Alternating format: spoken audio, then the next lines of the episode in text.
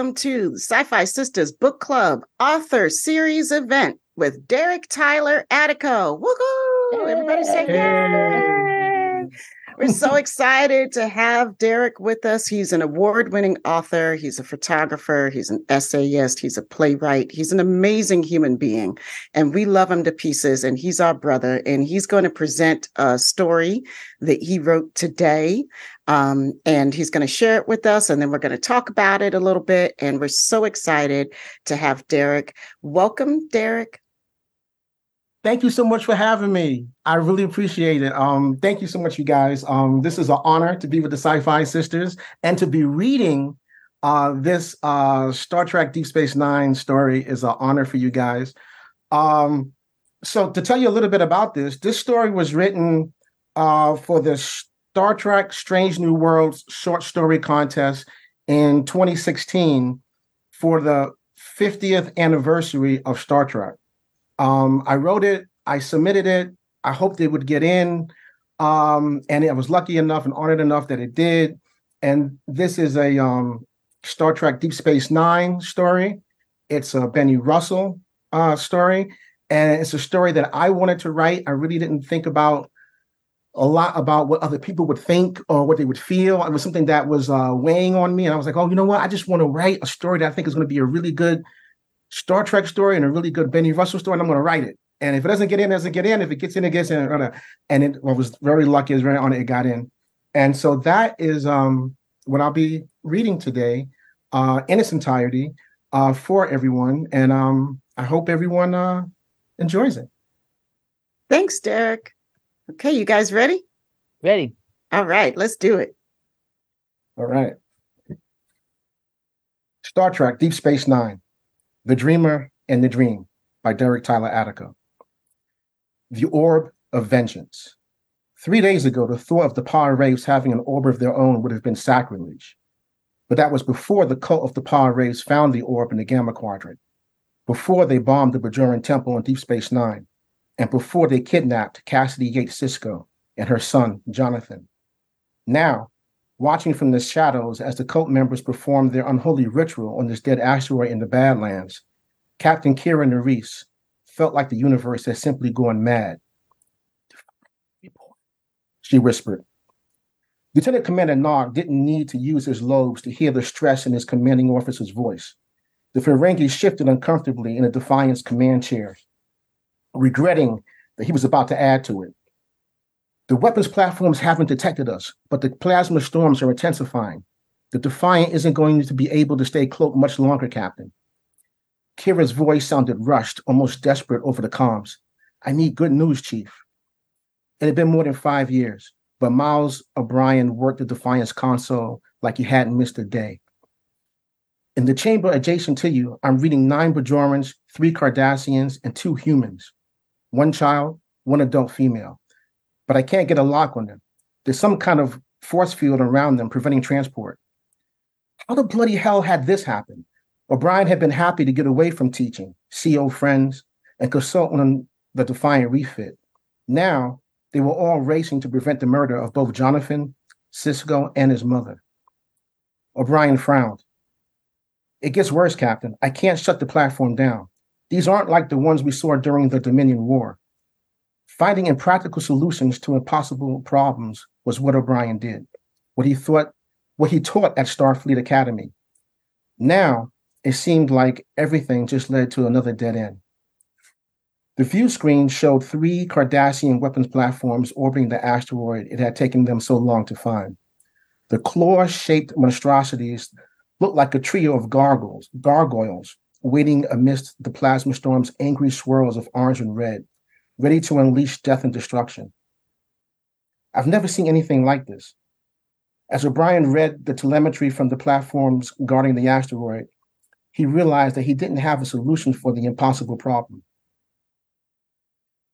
They're receiving energy directly from the plasma storms. Garak looked up from the communications console with disgust. He didn't mind detaining and torturing two high ranking Cardassians to learn that the Pah-wraiths cult has supporters on Cardassia. But to find out about the kidnapping after it was underway was unworthy of the Obsidian Order he was rebuilding. I'm afraid it's worse than that, Captain. It appears I have even less influence now than I did as a tailor. My access codes have been rejected. In 90 seconds, the platformers will initiate a tachyon sweep. These people had helped his world, and this wasn't the time to fail them, Garak thought. Ezri Dax felt like she'd aged more in the last three days than she had in eight lifetimes. In the last 72 hours, she'd been treated for third degree burns, held the hands of dying friends, and promised Jake Sisko she'd get his stepmother and brother back. Now that promise felt as worthless as the codes Garak had guaranteed. A tachyon sweep will fry the cloak. When that happens, understood. Stand by, Defiant, Kira said. The Trill's despair on a Defiant seemed to have reached the rescue team on the asteroid below. Kira looked over at Bashir and Odo, their faces cast in shadow, a shadow that seemed to have enveloped hope itself. In one swift motion, the former freedom fighter pulled the phaser from her hip holster. We have to do this now. Kira pointed the weapon towards the group in the next cavern. From this distance, she could just make out an orb ark being held by one of the figures. If she could destroy the ark and the orb contained inside, she was sure all of this would come to an end. Dr. Julian Bashir kept his voice low and his eyes fixed on the muted tricorder. There's some kind of medical isolation field around them. I can't locate the power source. The doctor looked directly into Kira's eyes, making sure she understood the message. Phaser fire could overload the field and kill Cassidy and Jonathan. Kira considered Bashir's words. Even with her skill at this distance, she couldn't be sure she wouldn't hit the field. But within the next minute, the Defiant would be in serious trouble. She couldn't block out the thoughts of Benjamin Sisko, her former captain, her friend, the emissary. This was his wife and child. He'd been gone for five years and it was Kira's job to protect them, save them, but taking the shot could kill them. Kira realized she didn't need skill, she needed faith. Slowly, agonizingly, the woman who had fought against evil all her life lowered the weapon. It hurt Odo to see the desperation and fear in Kira's eyes. When he learned the Pah-wraith's orbs of, orb of vengeance was in the Gamma Quadrant, he had used all the resources of the Dominion to locate it. When it was finally tracked to the Badlands, he knew he had to come back to help his friends, to help Kira. He desperately wanted to tell her that everything would be all right, that he still loved her so much, but instead, he just turned to Dr. Bashir. Odo shifted his jaw slightly before he spoke. The former constable had been in a liquid state for so long that being a humanoid for the past few days felt strange. Doctor, are you saying that after everything we've been through to get here undetected, we have to let them carry out their plans? Whatever they're planning, they're going to have to do it when they drop the field. Bashir realized how empty the words sounded. He had lost 32 people when the bomb exploded on the promenade. Constable McCrae's blood was still on his uniform. After 78 hours without sleep, he could do without the changeling signature pessimism.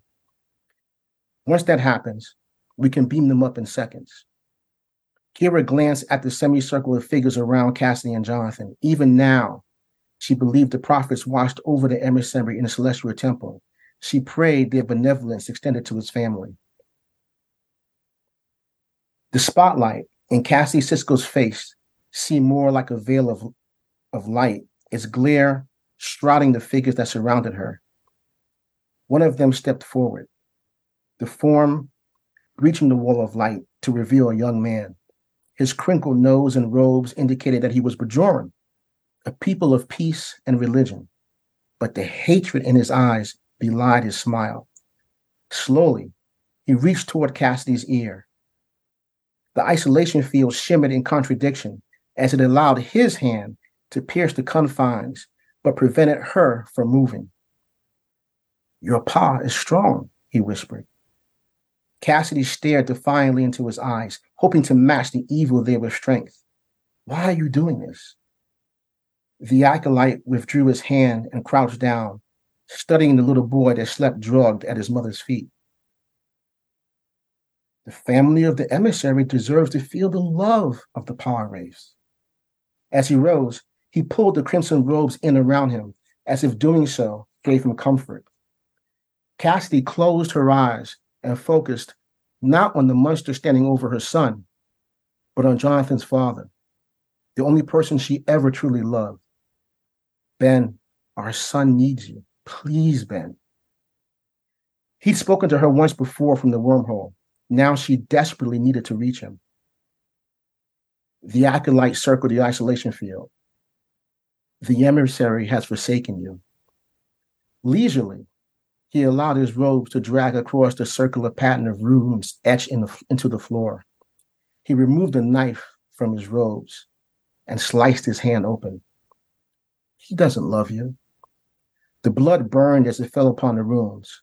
Slowly, almost teasingly, flames crept up to consume the acolyte's robes. He ignored them. They burned away his robes while leaving him unscathed. The disciples smiled. He communes with false gods.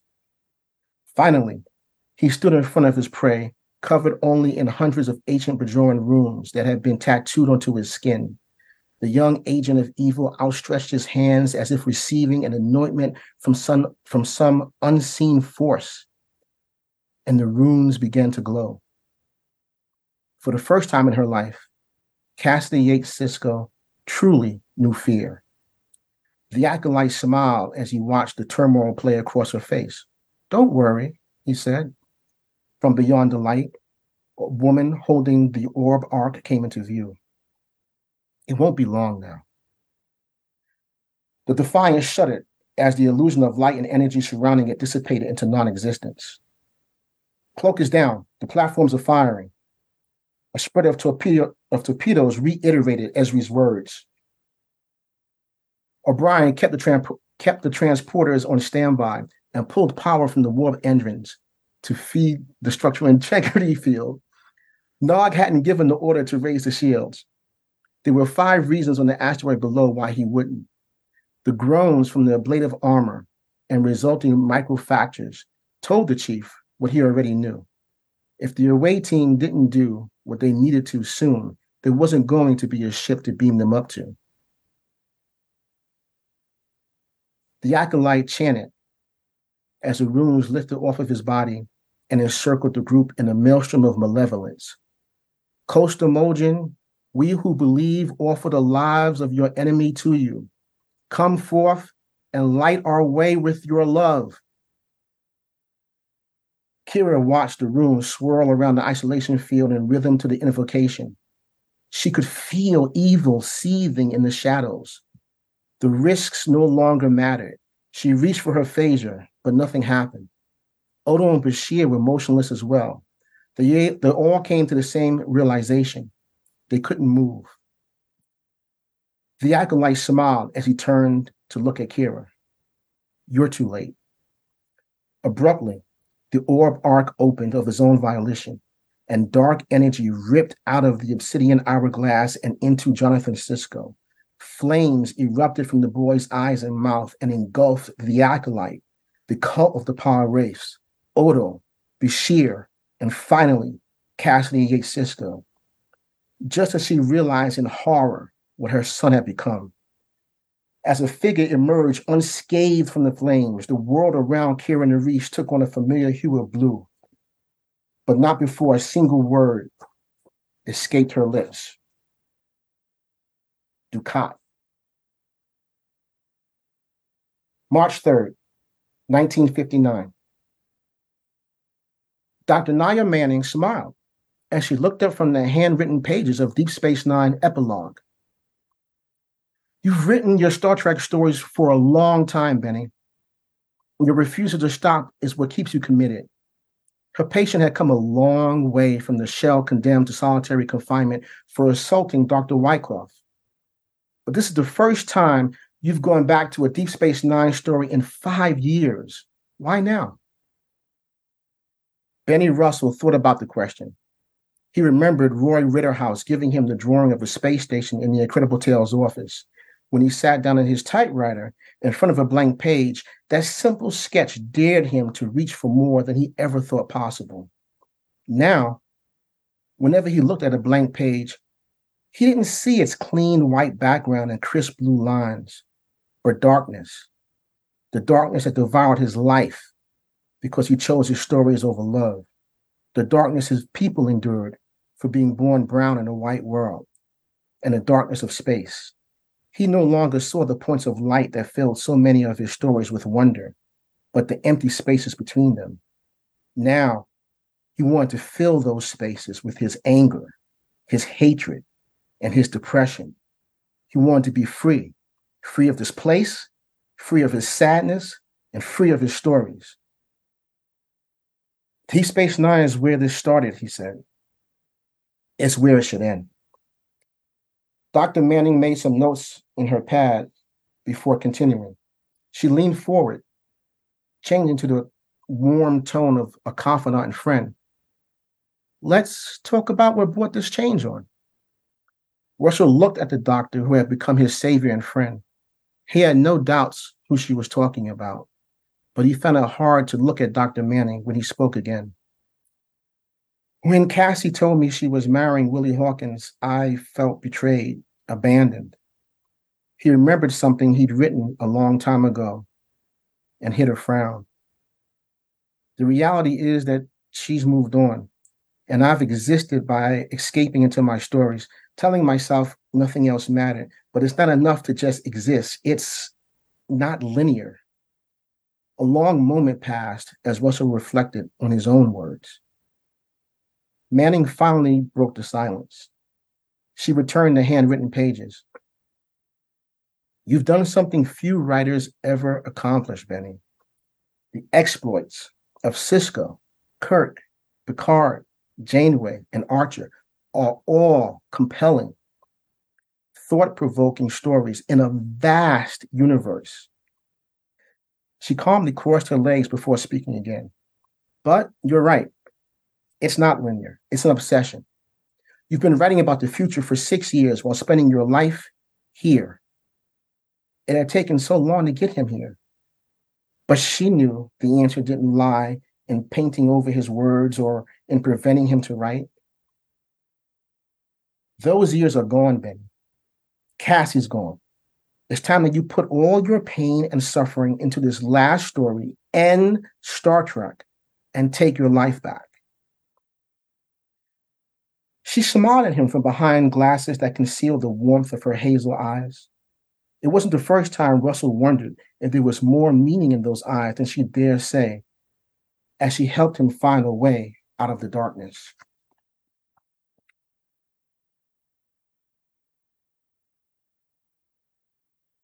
Defiant listed to its side like a wounded beast.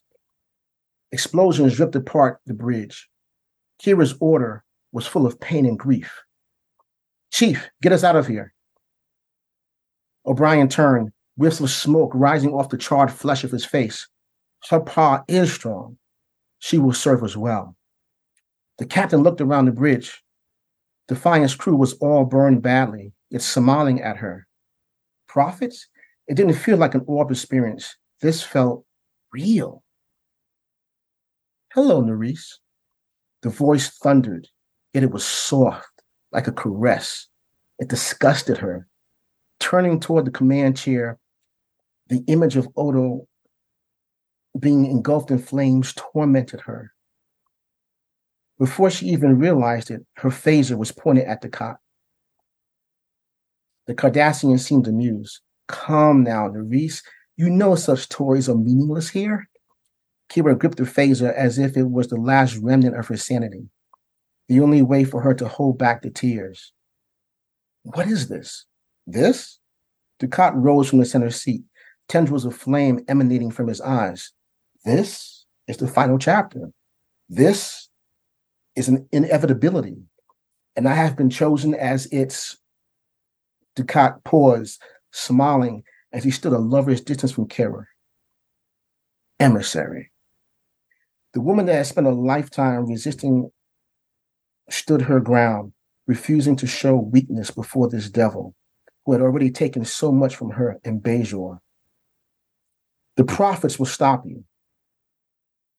The flames from his eyes seemed to intensify as he stood there watching her, casting an unnatural illumination upon the ridges that adorned his face and neck, their heat emanating utter evil. Dukat laughed as he walked towards the false Defiant's view screen. The bridge crew Pah-wraiths stood aside with a reverence that shocked Kira. The plasma storms filled the electronic display, and at its center, Deep Space Nine sat untouched. The former Gul smiled while watching the plasma storm surrounding Deep Space Nine on the display. Nerys, what are the three keys to enlightenment? You can't possibly know.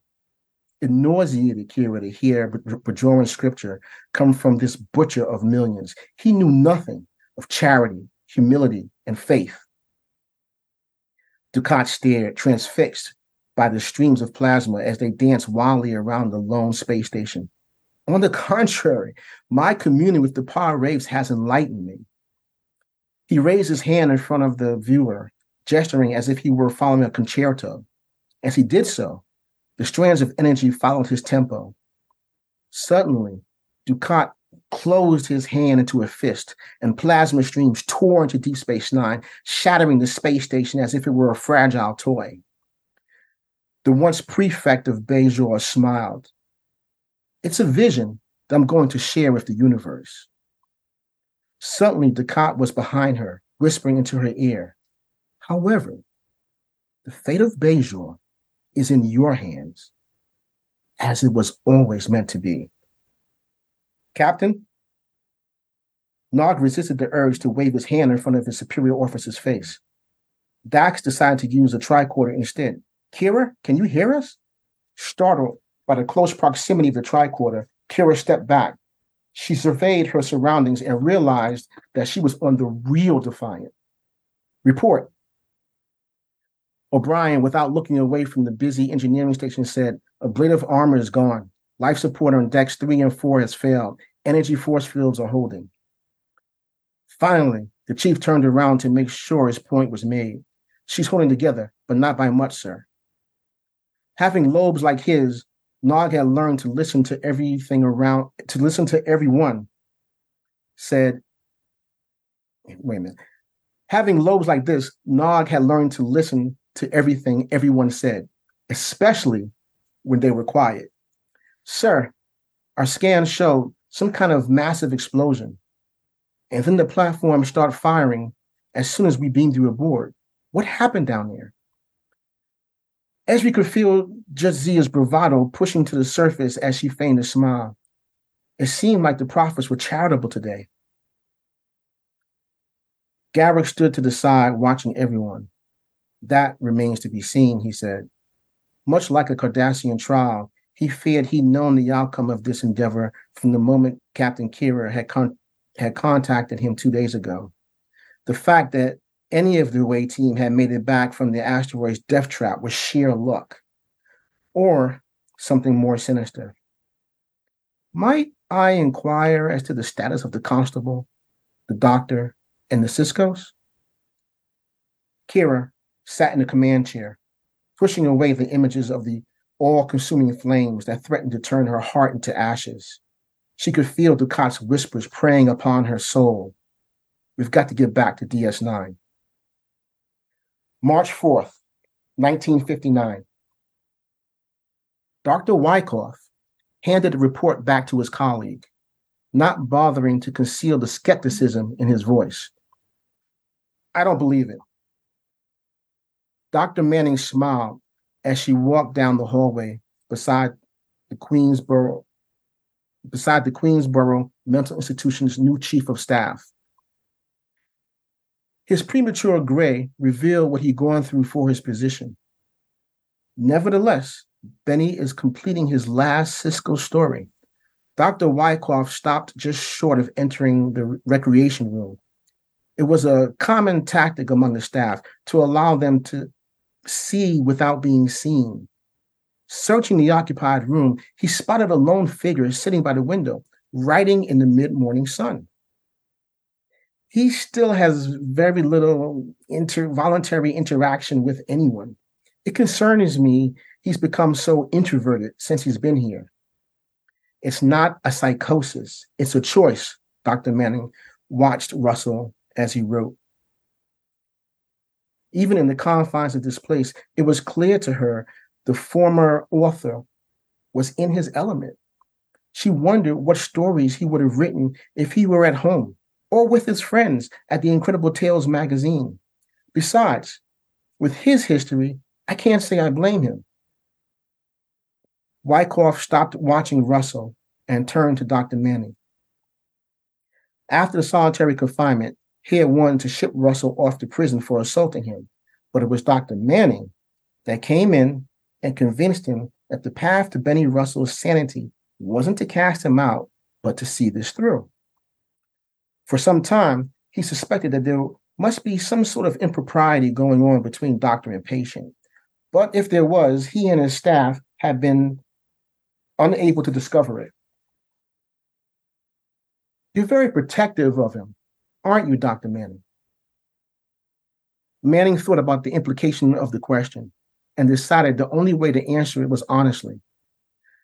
I've been treating Benny almost since I arrived here. I've come to understand him. With what he's been through, the scope of his stories, he's very special. Wyckoff realized his colleague answered the duplicitous question and yet didn't. He couldn't blame her. Regardless of that, he come to see what she said was true. Putting him in prison certainly wouldn't have cured Russell of his in- inability to live life instead of obsessing and writing stories no matter how positive they may be. Now they were on the cusp of making this man whole again. I can't argue that. All right. All right, doctor. Your request is approved. Benjamin Sisko stumbled as he moved through the debris. The ship was unsteady, dying. There wasn't much time. He had to find them again.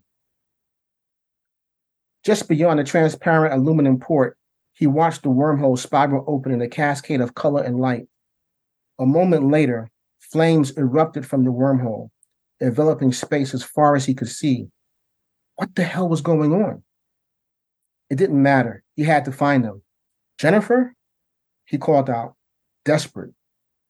He could barely hear himself over the red alert klaxon and the ship's internal explosions. Please, God, please let them be here. There was so much smoke, but in the shadows, his eyes caught the shape of a form that could only be one thing. Jake! Warning, damage to warp core. The computer taunted him, reminding him that inevitability was approaching. Containment failure in three minutes. Sisko removed the debris, the boy wasn't Jake, but this was his son. Somehow he knew it, knew the boy's name. Jonathan? What was happening? What were the prophets trying to tell him? It, it didn't matter. There wasn't much time. I'm going to get your mom. You're going to be okay. Panic of the past gripped Sisko as he reached for the girder, pinning the woman to the floor.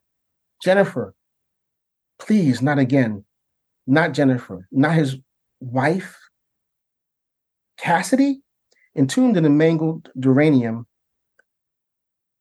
Okay, Jonathan, we'll get your mom out and we'll get out of here. The father and husband wrapped his hands around the girder and pulled with all his love, just as before. Why were the prophets doing this? Where was Sarah?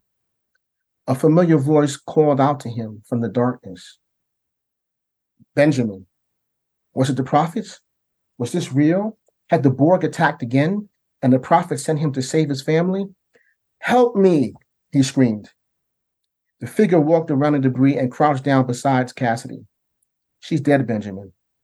I burned her in the love of the power of race, and Jonathan belongs to me now. There's nothing you can do. Sisko fell back, recognizing the man with whom he had descended into hell. Stunned, He looked around the destroyed room. What is this? What are you doing here? The Cardassian smiled as he read the concern on the human's face. Don't you recognize your celestial temple? I assure you, Captain, the prophets will not come to your aid this time. It's just the two of us, as it was always meant to be. The ship rocked as the past continued to play out. Determination overrode fear as Benjamin Sisko turned his attention to Dukat, refusing to allow the image of Cassidy's body to overwhelm him. I don't know how you got out. Sisko stepped up to Dukat, unwavering, as he got into the Cardassian's face but you're going back. The remark was audacious. It angered Dukat. Even now that he attained godhood, Sisko still felt like his equal. He was going to have to change that. The Sisko is aggressive, adversarial. Is that any way to treat me, father? Somehow, Sisko knew it was true. As he reached for Dukat, knowing he had to find a way to undo what Dukat had done to his family, to the prophets, to the universe. Instead, he found himself standing back at the burned door to his quarters with Dukat next to him. The Sisko is corporeal, linear. He doesn't understand what he is. Dukat chuckled. The Sisko has come to the beginning of his end. There will be no more tasks. For a moment, Dukat's appearance faded to reveal the visage of a young man in agony. He was the same height as Benjamin, and as soon as Sisko looked into the eyes, into his eyes, he knew who it was. Jonathan. Almost immediately, the shell of Dukat resurfaced, and the Cardassian smiled. For so long, the Pah-wraiths wanted to reclaim their place in the celestial temple until I convinced them how fitting it would be to leave the false gods and you here, suffering and in prison for all eternity, while we set the universe aflame. Goodbye, emissary. Benjamin Sisko screamed as the past began to replay, and he watched himself once again stumble through the debris looking for his wife and son. It had taken him years to let go of this place, but now, and perhaps for all eternity, this was where Benjamin Sisko would exist. March 24th, 1959. Russell leaned hard on the cane that supported him, but it gave him no comfort. I want to thank you again for this, Dr. Manning. The trees and cast iron fences around the Queensboro Mental Institution weren't much to look at, but it didn't matter. He was outside for the first time in years. Across the street, cars moved up and down the avenue. People walked by, and in the distance, he could hear a dog barking. The air was sharp and crisp. It was spring, and New York was coming alive. Benny Russell felt the same way. I owe you so much. Dr. Manning tilted her head away from him, but he glimpsed a smile. Manning stopped in front of an oak. Its new leaves were beginning to blossom. I'm pleased Dr. Wyckoff approved this. I know you've endured a lot. She thought about the beatings Russell suffered for being outspoken and black, the cane that was a constant reminder of his injuries. It was no wonder he had a breakdown. No surprise that he had retreated into his stories. To make matters worse, the isolation he endured here was a mistake. The savages here had always given Benny Russell the stick and never considered the carrot. But all that's over now. The doctor put a reassuring hand on Russell's arm. From now on, you'll be able to take walks outside every week. Manning looked up into his eyes. You're not alone. We're going to get you out of here. Russell took a long look at the world beyond the gates of the mental institution that had been his prison for six years. Life was beckoning to him. All he had to do was turn his back on the universe he created. Kira Nerys studied the man that filled the iris of the main view screen. He was being stalked by exhaustion, and the countenance that always projected strength now seemed diminished under the horrors of the last six days. She understood how he felt. I'm glad you can make it, she said. Captain Jean Luc Picard feigned the semblance of a smile as he rose from his command chair. What's your status, Captain? It's bad, Captain. We're over capacity by 2,000 people. Kira Nerys could barely hear Picard over the cacophony of voices. The space station's operations center had become a glorified Tower of Babel. Every major power in two quadrants had, had someone at a communication station desperately trying to manage the influx of people and ships in and around the refugee center formerly called Deep Space Nine. More than a half a million ships are filling the five light years between Bajor, DS9, and Cardassia, and more are coming in every hour. This is the only area of space anywhere not affected, affected by the plasma storms. The scientists had no explanation for why the space around Bajor and Cardassia had become the untouched eye of the plasma storm that was spreading throughout the Alpha Quadrant. Kira could think of one of only one reason charity. Messages to the Gamma and Delta quadrants continued to go unanswered, she said. The plasma storms were flowing through the celestial temple into the Gamma quadrant unchallenged by the prophets. People were rioting in the streets of Bajor. They believed that their gods had forsaken them. Kira was starting to believe they were right. The Federation used their technology and weapons to heal the scars of their occupation and defend Bajor. She prayed the Federation that she prayed Federation technology would end this nightmare. But she'd read the reports. Only the most powerful ships could maintain a warp field for a short time inside the storms. But they were also the most vulnerable. The Department of Temporal Investigations had released the Voyager's armor specifications, and Starfleet had begun refitting, but even the few ships with the shields were at risk. Communication was haphazard, and trade and exploration had stopped. The Federation was unraveling. Will this work? The starship captain's eyes reflected what the entire Alpha Quadrant already knew. It has to, he said. Picard out. The Enterprise's view screen switched to the sickening view of the plasma storms. It had been weeks since anyone had seen stars. As he watched the blue white lights rush toward the wall of flame, Picard prayed they would extinguish the tribulation that had befallen upon them all. Report, Picard ordered. All Starfleet, Klingon, and Romulan ships report successful synchronization. 1,304 trilithium torpedoes have been launched into the plasma storm. Detonation in 12 seconds. Worf, working double duty as first officer and tactical specialist, had spent many hours patrolling the plasma storms of the Badlands. He'd even been lost in them. But this was different. Planets were in flames, and the very stars themselves had been engulfed in plasma. This was evil. Geordi LaForge was smiling as he read the telemetry from the torpedoes. Transspectral sensors are online. A lot of people were saying this was the apocalypse. Just like they said during the first total eclipse or the first recorded star going nova, it didn't matter to the chief engineer if the storms were evil or an anomaly of nature. The only thing that mattered was the science.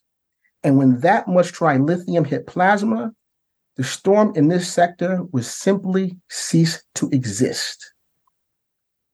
Shield generators are at 130% optimum capacity, six seconds to detonation. Worf watched the torpedoes disappear into the breach of flame like Klingon warriors marching into Gre'thor to do battle with Fek'lhar himself.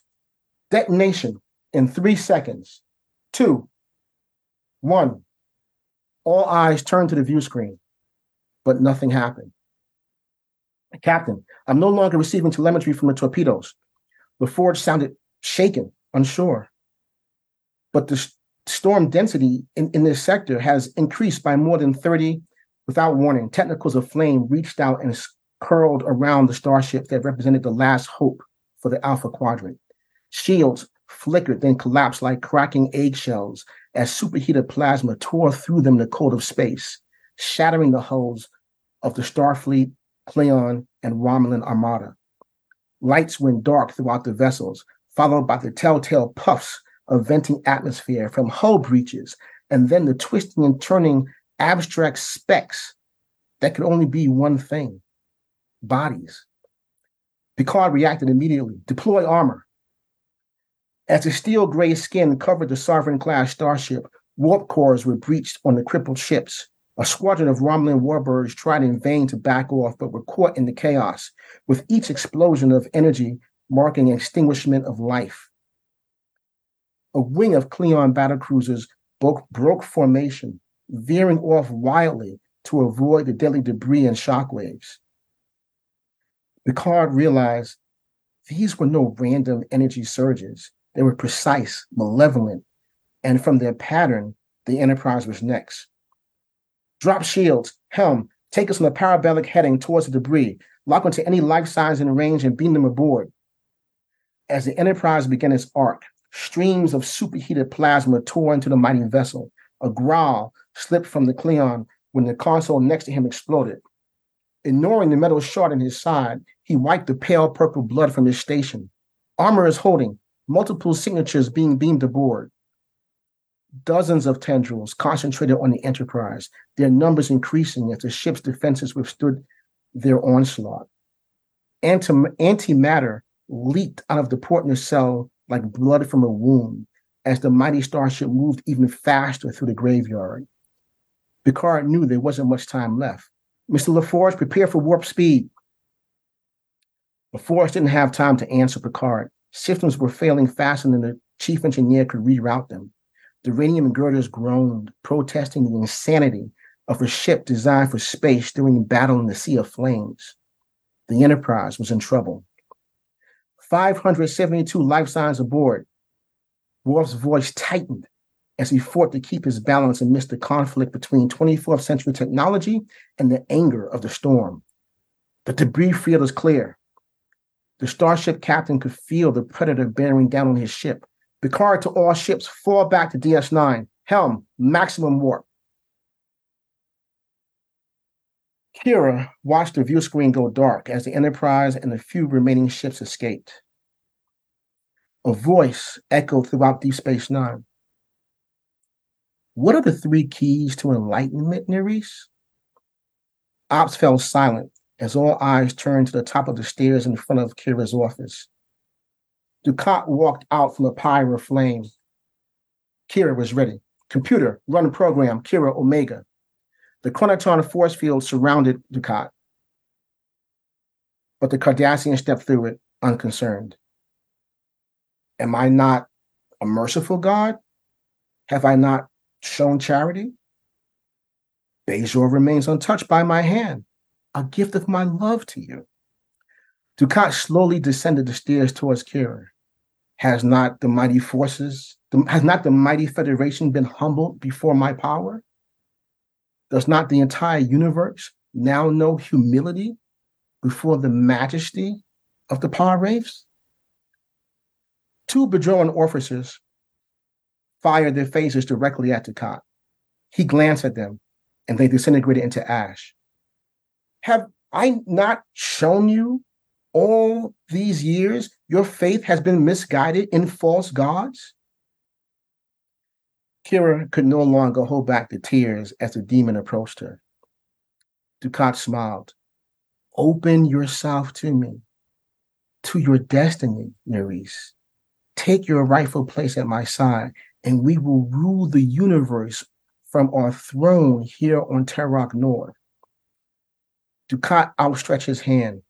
Join me in the fire of enlightenment, Nerys, or burn with them in the fury of my power. Kira Nerys looked at the outstretched hand and knew that the fate of Bajor and the universe rested on what she did next. April 9th, 1959. Lester Johnson was speechless. The janitor had been sneaking into Benny Russell's room for the past three years to read his stories. This was the first time one of the stories upset him. I, I don't understand, Benny, Johnson said, shaking his hand. This here story, this ain't like you. The author looked at his friend. Other than Manning, Johnson was the only person he could talk to.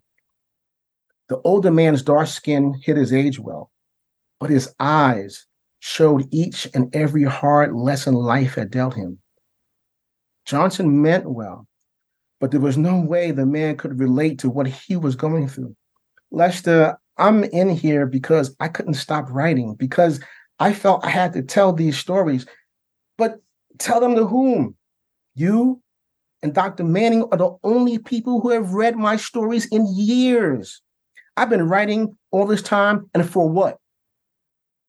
Benny Russell looked around the room at the boxes that bore the names of starship captains on them. Six years of dreams were in those boxes. Six years of writing about others' lives while he spent his in a psychiatric institution for nothing. Johnson understood the pain in Russell's voice. He knew what the young man had been through, being pushed down for speaking up, with the occasional beating included just because. Johnson had started a family late in life, which meant he had to work two jobs with his head down and mouth shut. No matter what was said to him, he took it so he could put food on the table and a roof over his family. His wife never spoke about it, but he knew she could see it was more than just a hard day's work that made him so tired when he got home. He could feel it in the way she massaged his shoulders and always had dinner ready. Although he'd never said it, Johnson was proud of Russell. It was like something inside the young man had never learned to keep his head down and mouth shut. Through it all, Russell just keep just kept writing and fighting for his release. On visiting day, his friend seemed almost free, rejuvenated every time that Cassie walked through the door. But now she was gone, taking his smiles with her. Johnson was no doctor, but he knew that would be enough to break anyone. As the janitor stared at the pages filled with pain and anger, he knew he needed to reach out to his friend, help him, but he didn't know how. He wasn't like Russell. He didn't have the words. Hell, he never even finished high school. But maybe there was something he could say to the young man. I never told you this, Johnson said, but I've been telling my kids your stories. He thought about his two boys and precious girl, wide eyed and taking in every word that came out of his mouth and smiled. Man, you should see their faces when I tell them about starships and all them worlds. They raise their hands, asking questions like they in school. I'm telling you, they can't get enough. They know the names and places better than me. Pride in Russell and his children washed over Johnson as he continued. But it's more than that. When I talk about your Captain Sisko and his son, or Geordi, or that Lieutenant Uhura, they see themselves. Your stories tell them that they can be somebody. Russell stared at Johnson in disbelief. Could this be true? The janitor always looked forward to every twist and turn in the stories that filled the boxes around them. Like Russell, they too were imprisoned, but Johnson had freed them. Taking them out into the world Russell yearned to rejoin. His friend had breathed life into them through his children. The story now lived within them. Johnson interrupted his reflective moment as he returned the handwritten pages. Son, you don't get what's going on out there. Russell could feel the pain and anguish in his friend's voice. You got people fighting and being beaten, dying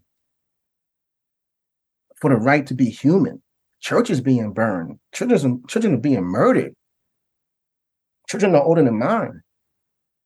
Johnson tapped on the pages with his thick fingers. And here you is writing about a future where black, white, red, yellow, it don't matter. We're just people. My babies now dream of a time when the color of a man's skin don't mean he's less than anyone. This here Star Trek that you writing ain't no science fiction, son. What you're writing is hope. Johnson's voice broke. You can't destroy that.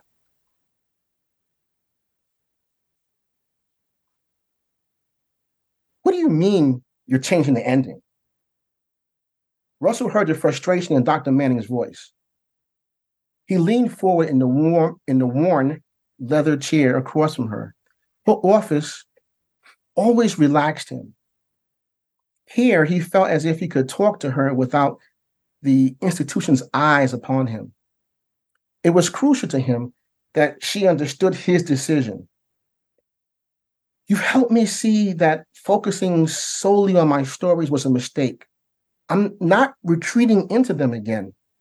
Russell stared deeply into the doctor's eyes, hoping she could feel what he dare not say until he was free of this place.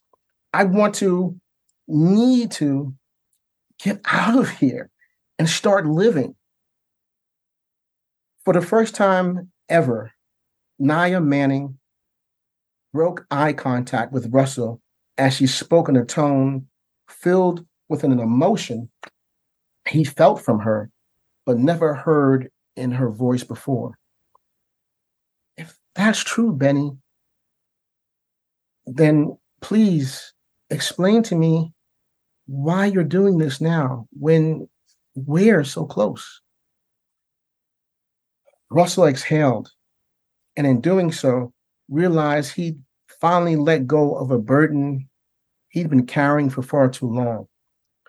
Life is about joy and pain, happiness and despair, taking all my anguish about Cassie leaving about this place and pouring it into epilogue won't ever truly set me free, but accepting it, learning from it, moving beyond it will.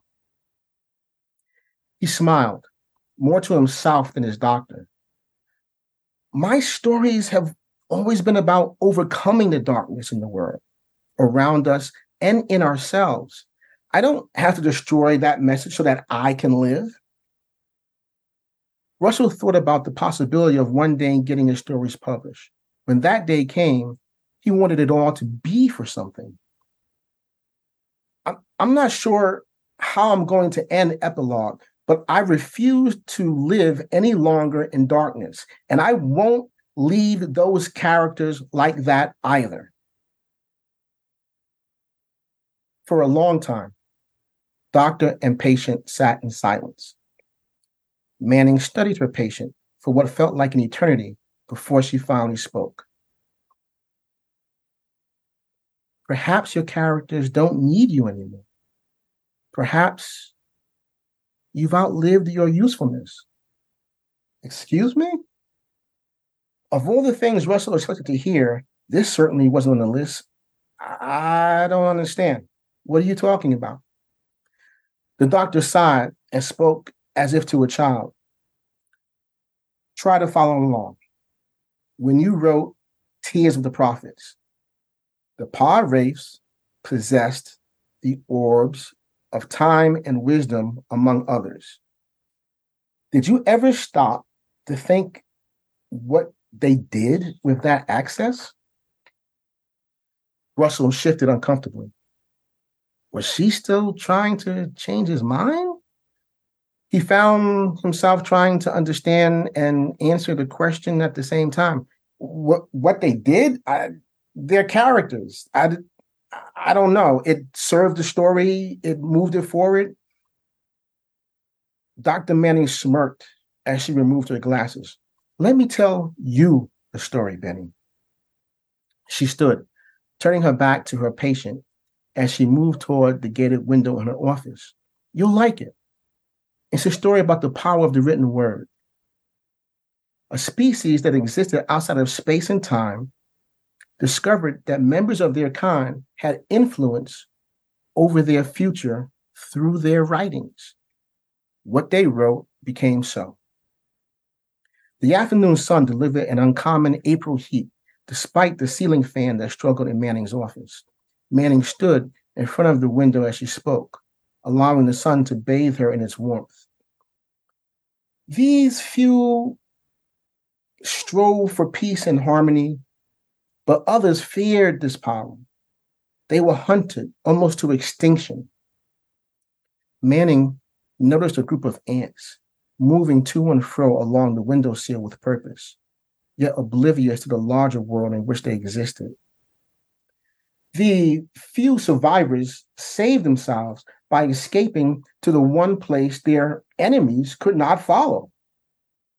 She said, not taking her eyes from the ants. They fled into their own written word. They wrote themselves into a new plane of existence where space and time existed in a multiverse of universes. The doctor turned and smiled at Russell, but he noted that the smile didn't quite reach her eyes. He shook his head in disbelief. I must be dreaming. Dr. Manning laughed. You are more right than you know. The dreamers dreamt and it became so. Slowly, almost seductively, the doctor walked along the wall where her degrees hung, admiring each. But once in this new universe, they forgot who and what they were. The creators lost themselves in their creation. They went on to fall in love, raise families, start and end wars. But what endured with all of them was their passion to write. So they continued to imagine and to write. And of course, because they wrote it, it became so. Dr. Manning stopped at the globe on her desk across from Russell, offhandedly spitting the blue sphere before speaking once again. Eventually, their writings became history, and from history stemmed religion, and from religion, fiction. Manning moved to lean on the front desk. Manning moved to lean on the front of the desk, shifting towards Russell, moving into his personal space. Now, of course, they're long gone, having forgotten their own immortality. But every so often in this universe, a member of their lineage becomes a writer and dreams. And because he writes it, it becomes so. Russell didn't understand why his doctor, his friend, was doing this to him. This wasn't a dream. It was a nightmare. What what are you saying? Manning snapped back. You're a scribe, aren't you? You told me often enough how alive these characters feel to you. Russell shook his head in denial. He'd never told anyone about his experience in the ambulance with the priest. He'd almost convinced himself it never happened until now. Naya, um, Dr. Manning, I only said that because it's all so vivid to me. But as passionate as I've been about my stories, I know that they're fiction. The Pah Wraiths aren't real. He shrugged. They're just characters. Actually, we prefer Kosst Amojan. Dr. Manning smiled, the smile Russell had seen a thousand times before, the smile she had rehearsed so well. Pah-wraith sounds so evil the author could feel the walls of reality crumbling around him. This, this, this is this is impossible. What you're saying is insane. The doctor returned behind her desk, no longer concealing the contempt in her voice. How pathetic. Prometheus's small mind can't accept the scope of his gift. Gift. She pushed a hidden button under her desk. We should actually thank you. Because of you, we became aware of the true order of things. Because of you, we were able to travel to this time and possess Dr. Manning. Because of you, the future is now ours. Russell struggled to hold on to some remnant of sanity. But I've written about the past and the future, how ignoring the obtuse perspective of the question, the Pah-wraith allowed her hate to flow. You dare create gods and then imprison us? Now we return the gesture. On cue, orderlies brandishing nightsticks rushed into the office. Dr. Manning performed masterfully, tears streaming down her cheek. Put him back into isolation. Take away anything he can use to write with. There's nothing more I can do for him. She wept. He's insane. Nurse Richard smiled while massaging his knuckles. They ached. But damn, if it didn't feel good to get reacquainted with Russell's face. That bitch upstairs done cut you loose now, boy. You back where you belong. Richard smiled as he thrust the nightstick back into the leather holster on his belt.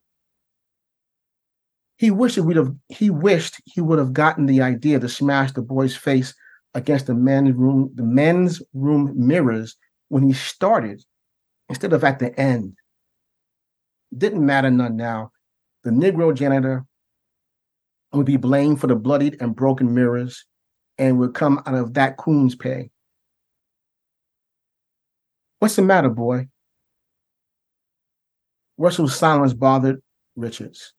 Even after breaking both of his hands, the boy barely cried out. I thought you were writer. Where all them fancy words now? Russell looked like he was someplace far away.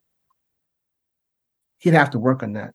You know, boy, I can think of a word to describe you, and it sure as hell ain't writer. Welcome back to Isolation Ward 4. The hall echoed with Richard's, with Richard's laughter as he locked the padded cell. Benny Russell stared at his hands, hands that had caressed Cassie's beautiful face, that were the instruments of his imagination, that had created worlds far beyond the stars, yet so much had slipped through them. Could it really be true? Could what he created, those people and places, truly exist in the future? If they did, then he had condemned them, condemned everything to an existence of eternal damnation. A dim ray of light reflected from the shards embedded in his broken hands. He couldn't let anything else slip through his fingers. Hope was still in his hands. Slowly, painfully, he realized what he had to do. The flames rushed across the pages like a beast starved for the words that would feed its madness. The Pah-wraith watched in silent rapture as the boxes that contained the future relented against the onslaught of heat and dissipated into ash. The gesture had no impact upon the already written history, but it was a powerful precursor. Soon, in the 24th century, the same would be said for every planet, every ship, and every soul in the universe, consumed in the flames of the Kosst Amojan for all eternity. The wraith smiled and an instant later appeared inside the darkened isolation cell of her creator, her prisoner. He looked much like the way she found him all those years ago, huddled in a corner, his back to her, unaware of her presence. As she watched from the darkness, she realized that he was doing something. He was writing. Quickly, the wraith raised her hand to do what she'd come for, increase the temperature in his brain, leaving him a vegetable for the remainder of his life. Suddenly, a column of energy slammed into the wraith, forcing her through the pads on the wall and into concrete. Get away from him. Ben Sisko looked down at his hands, unsure of what he had done or the nature of the cerulean energy emanating from them. Then as if looking for answers, he walked over to the man in the corner who was writing on the floor. a man he knew but had never met, Benny Russell. The Pah-wraith stared up from the rubble, enraged. The Sisko. No matter. Dreamer and Dream will die at the hands of the Kosst Amojan. The Pah-wraith stood, unleashing a firestorm around her, incinerating, consuming, and obliterating everything except for the small corner where Benjamin Sisko stood in front of the man who continued to write, oblivious to the battle that was waged around him because of him. Sisko watched the flames tear apart the room. Concrete became ash, steel liquefied, yet he felt no heat, heard no sound, save the steady and rhythmic beating of his own heart. The enraged Kosst Amojan was screaming at him, Flames shot from her hands and eyes as she attempted to destroy him. He pitied her. Enough. The emissary of the prophets raised his hand, and the firestorm and Wraith stilled, frozen in a chronon of his creation. Sisko walked through the suspended inferno. I finally understand what I am. I understand everything. He looked into the hate filled eyes of the possessed woman. This isn't your fight. Sisko touched her, releasing a finite amount of anti time, and she disappeared, receding to the period before the Pah-wraith possessed her. In her stead was a writhing form of energy. I understand now why the prophets never destroyed you. How could they destroy their children? Sisko felt its hatred and the inferno slowly recede as he absorbed the massive energy into himself. A faint voice called to Sisko from the corner, calling his name, Ben. The Starfleet officer rushed over, rushed over. Benny Russell looked up into the face that was so like his own, the face that had lived the life he had dreamed of, a life of prosperity instead of prejudice, hope instead of hatred. I had to know for sure you exist. The future I created, it's real. Yes, it's real. Benjamin Lafayette Sisko looked down at a face so much like his own, yet unlike his, which wore the ravages of racism, bigotry, and segregation. It exists. Russell has so much he wanted to say, but there was no time. Instead, he held Sisko's hand and smiled as he spoke his final words. When I made you the emissary, I always thought it was of Bajor, but I was wrong. Now I see who you were truly meant to be the emissary of. Gently, as if placing a baby to sleep, Ben and Sisko laid Benny Russell's head to rest. Next to the body were strewn passages written in the only thing the author had left to write with his own life, his own blood. The last section caught Sisko's attention. Enlightened, through the timeless power that had been passed to him, Jake Sisko absent-mindedly ran his fingers along the stitching of the weathered baseball as he stared at the blank page. Finally, he used the antiquated ink pen to write the words Past Prologue, The Dreamer and the Dream by Jake Sisko. As the light from the setting sun washed over the house that he'd built with his own hands in Kendra Province, Jake thought about the title and how much the words meant to the people on Deep Space Nine and in every corner of the universe.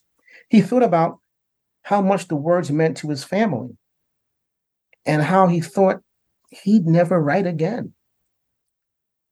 Then the final words he had been searching for came to him. I dedicate this novel to my father, who's coming home. The figure behind Jake Sisko treaded lightly as he approached.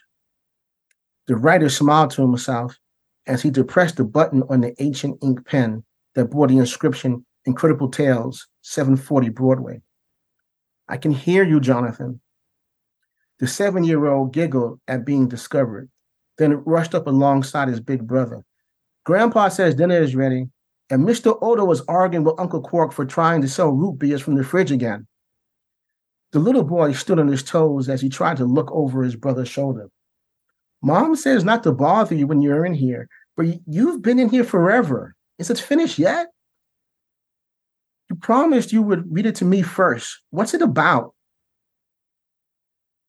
Jake placed the cover page with the rest of the completed manuscript and turned to look at his brother. The ancient Bajoran rune on his face that rejected dermal regeneration was barely visible now, a whisper of once of what once was. It made him smile. It's about the future. And that is the end. wow. Yay! oh my God. Wow. wow. wow, wow, wow. You did take some well deserved um, sips and swigs of tea. Oh my God, yes. yes. A few hiccups here and there, but I hope you guys uh, enjoyed that. Oh, yes. Immensely, immensely. That was a long time since I read that one. I forgot. Wow. Oh, that was amazing. I, I was a little yeah. surprised there. yeah. yeah, yeah. That's my second time. I read it. Um, I read it yesterday. I read through yesterday, and uh, it's it's interesting reading your own words and reading them out loud. You know, um, mm-hmm.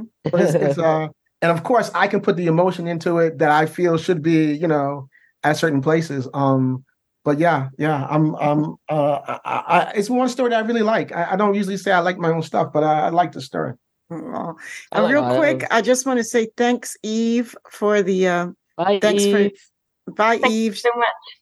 That was amazing. yes, thank you. Thank you for sticking around. Thank you. No, thank you so much, Derek. That was amazing. Thank Have you. a good night, everyone. Enjoy the rest of the session. Good night. Good night. Good night. Oh, that was fantastic. Oh my gosh. I love that story. That was real good. Ripping. Yeah. Mhm. It was.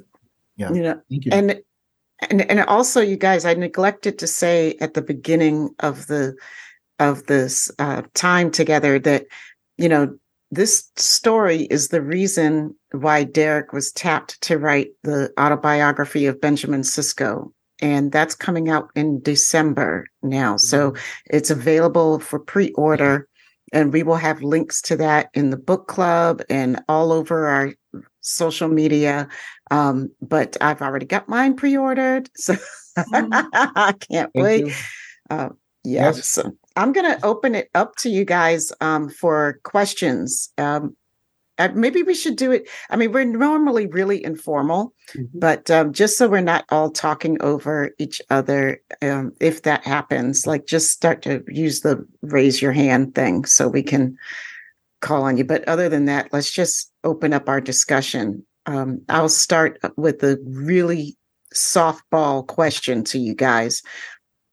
What was the biggest curveball that you got in that story to you? What was the one that hit you? Because there were several for me. Well, mine was the end when Mm. he said the ruins on his face. I was like, wait, what? wait a minute. I'm going to have to read this again. I think I got lost there somewhere. Mm. But I Mm. just loved all the twists. But it, it was a perfect uh dream and dreamer type story because you're you're not you're supposed to get caught off guard and not Right. what, know what's going on. Yeah, it was so good. Yep. I was walking around the apartment listening to it because I can't s- sit like this for an hour. Mm, right, right. Um, so that's why I turned the video off. Mhm. Uh, and I found myself acting out some of the things that you were saying, which put me into the story. And when there was a twist, I thought, I I gasped. You couldn't see me, but I was like, "Oh, that's good. that's good." I love that. Sabrina? Oh, I think the part that really got me, and that's when I went, oh, was when we went back to Wolf 359 and it was Mm. Cassidy and Jonathan. I was like, no, Yeah, yeah, yeah, yeah. that was awful. I couldn't deal. I couldn't deal. so that rune at the end on Jonathan's face is to show that you know because to a lot of things that happen. This is a very meta story. So you know Ben is reading this on the wall, and as he's reading this on the wall, you can imagine that we you know if this were if this were like a film or episode, we would shift from him reading to the actual shot of what's happening, right? Right. Yeah. Mhm. And so um, this is to show that because Dukat was inhabiting Ben's son, Jonathan. That's how he came back, was through Right. Ben's son. So by having that rune on Ben uh, on Jonathan's face, is to show that that happened and that's done, but there's still a, a wisp of that. There's still, you know, you know, evil never really fully leaves us, you know? Mm-hmm. Oh yeah. Mm-hmm. It's still mm-hmm. unfortunately you know and i think that's more realistic than saying oh everything is just tidy. You know this kid is now scarred with this rune on his face. He's still him. He's still jonathan but he has this thing that happened to him you know? Mm. Um and he had Dukat inside him which no seven-year-old should have right? Never. who wants to have Dukat inside? You know? But that's why I did that to show, you know, and and and and um there was also there was a word limit on this when ah, writing it. So having Jonathan come into the room and he's talking about Odo, he's talking about his mom, shows that they're all back. right. They all made it. They all made it back. You know that that um Benny Russell didn't leave those characters in that miserable place. You know, he wrote them all back. He Mhm. fixed everything. He fixed you it. know, yeah. Ooh, Mhm. midway through i thought it was very paradoxical and i like that that you're you're that species that is writing their own future um and i was when you said that i was super excited about the end Hmm. like whatever's going to happen between when i was like oh yeah and then the end i was like oh i can't wait just to hear the how this Right. plays out Yeah. Yeah, yeah, yeah. It, what it got me excited for this story, uh, when I wrote it was two things. One, I figured was a pretty bold idea, and two, is that a janitor saves the 24th century, Yeah, Yeah. right. I love that. right? Because Mhm. otherwise, it was all going to hell. You know, a black Yes. janitor with no high school education is the Mhm. guy that saves the 24th century. Right. you know and and that could be looked over but if you read it that's the guy. You know it's that janitor that convinces benny what are you Mhm. doing man? You know? Right. and and i know people like that. You know I, I knew growing up people like that that that because they didn't go to school because they didn't do this or they didn't do that you know society would say one thing about them but these are some of the most wisest people. And you know they're people you know people people are people. And i think sometimes society will say one thing or you didn't you don't have a letters behind your name or something Yeah. that we don't have to we shouldn't look at you a certain way.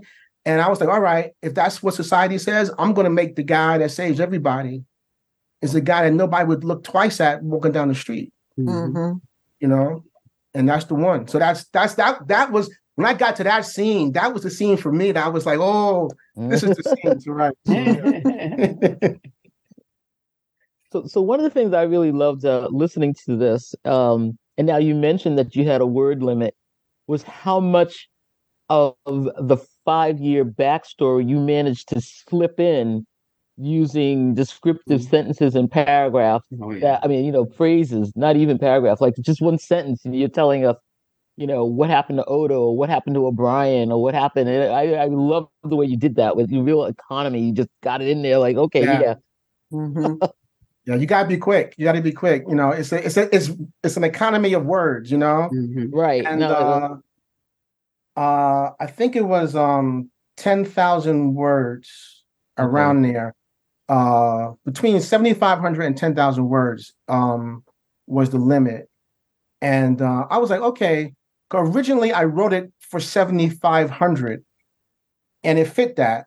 And then when I found out it was ten thousand, I was like, all right. So then I added some extra scenes, Mhm. like the scene when they're watching him um in the rec room and he's and he's uh and he's um uh Dr. Wyckoff and Dr. Manning are talking about him. Talking about him. Mhm. Yeah.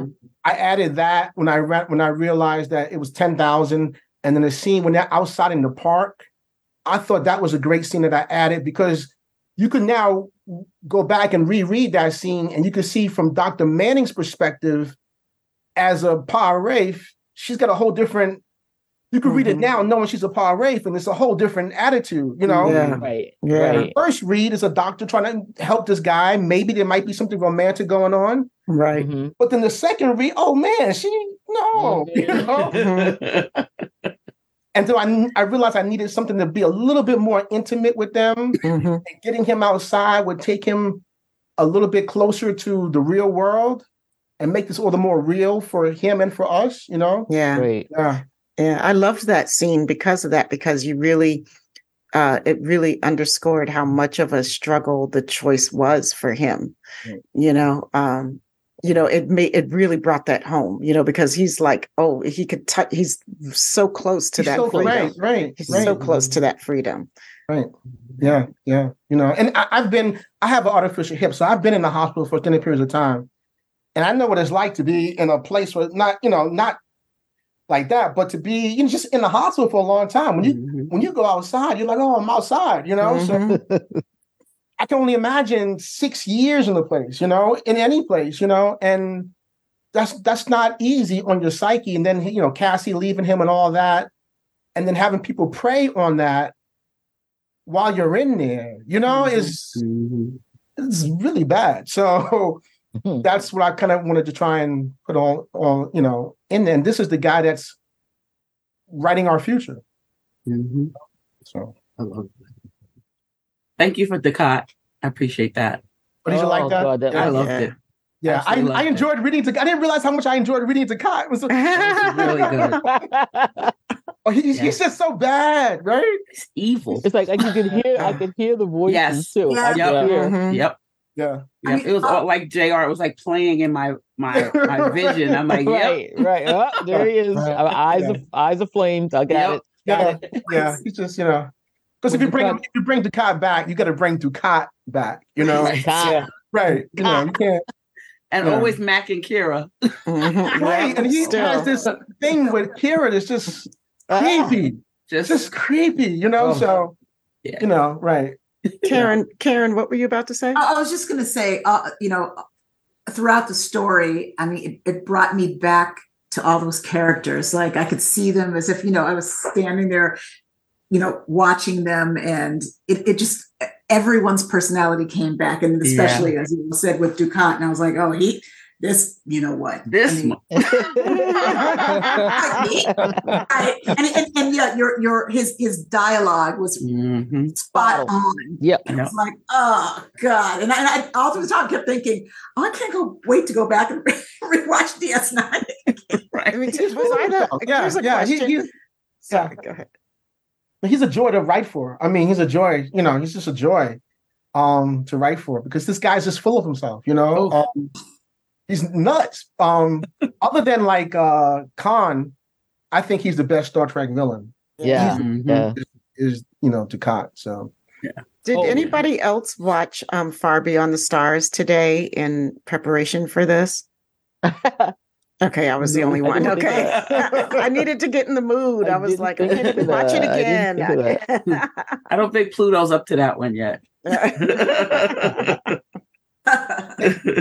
and and you're right. Um um I've, I've told this story a couple times, but as it goes, uh there was some podcast that was talking about the autobiographies of the of all the captains, and they mentioned that there hadn't been a Sisko autobiography yet, and so like um on Twitter, some people said, "Well, hey, um this guy Attico wrote this story." and he should, you know, he'd be great for the Sisko autobiography. And that got some traction.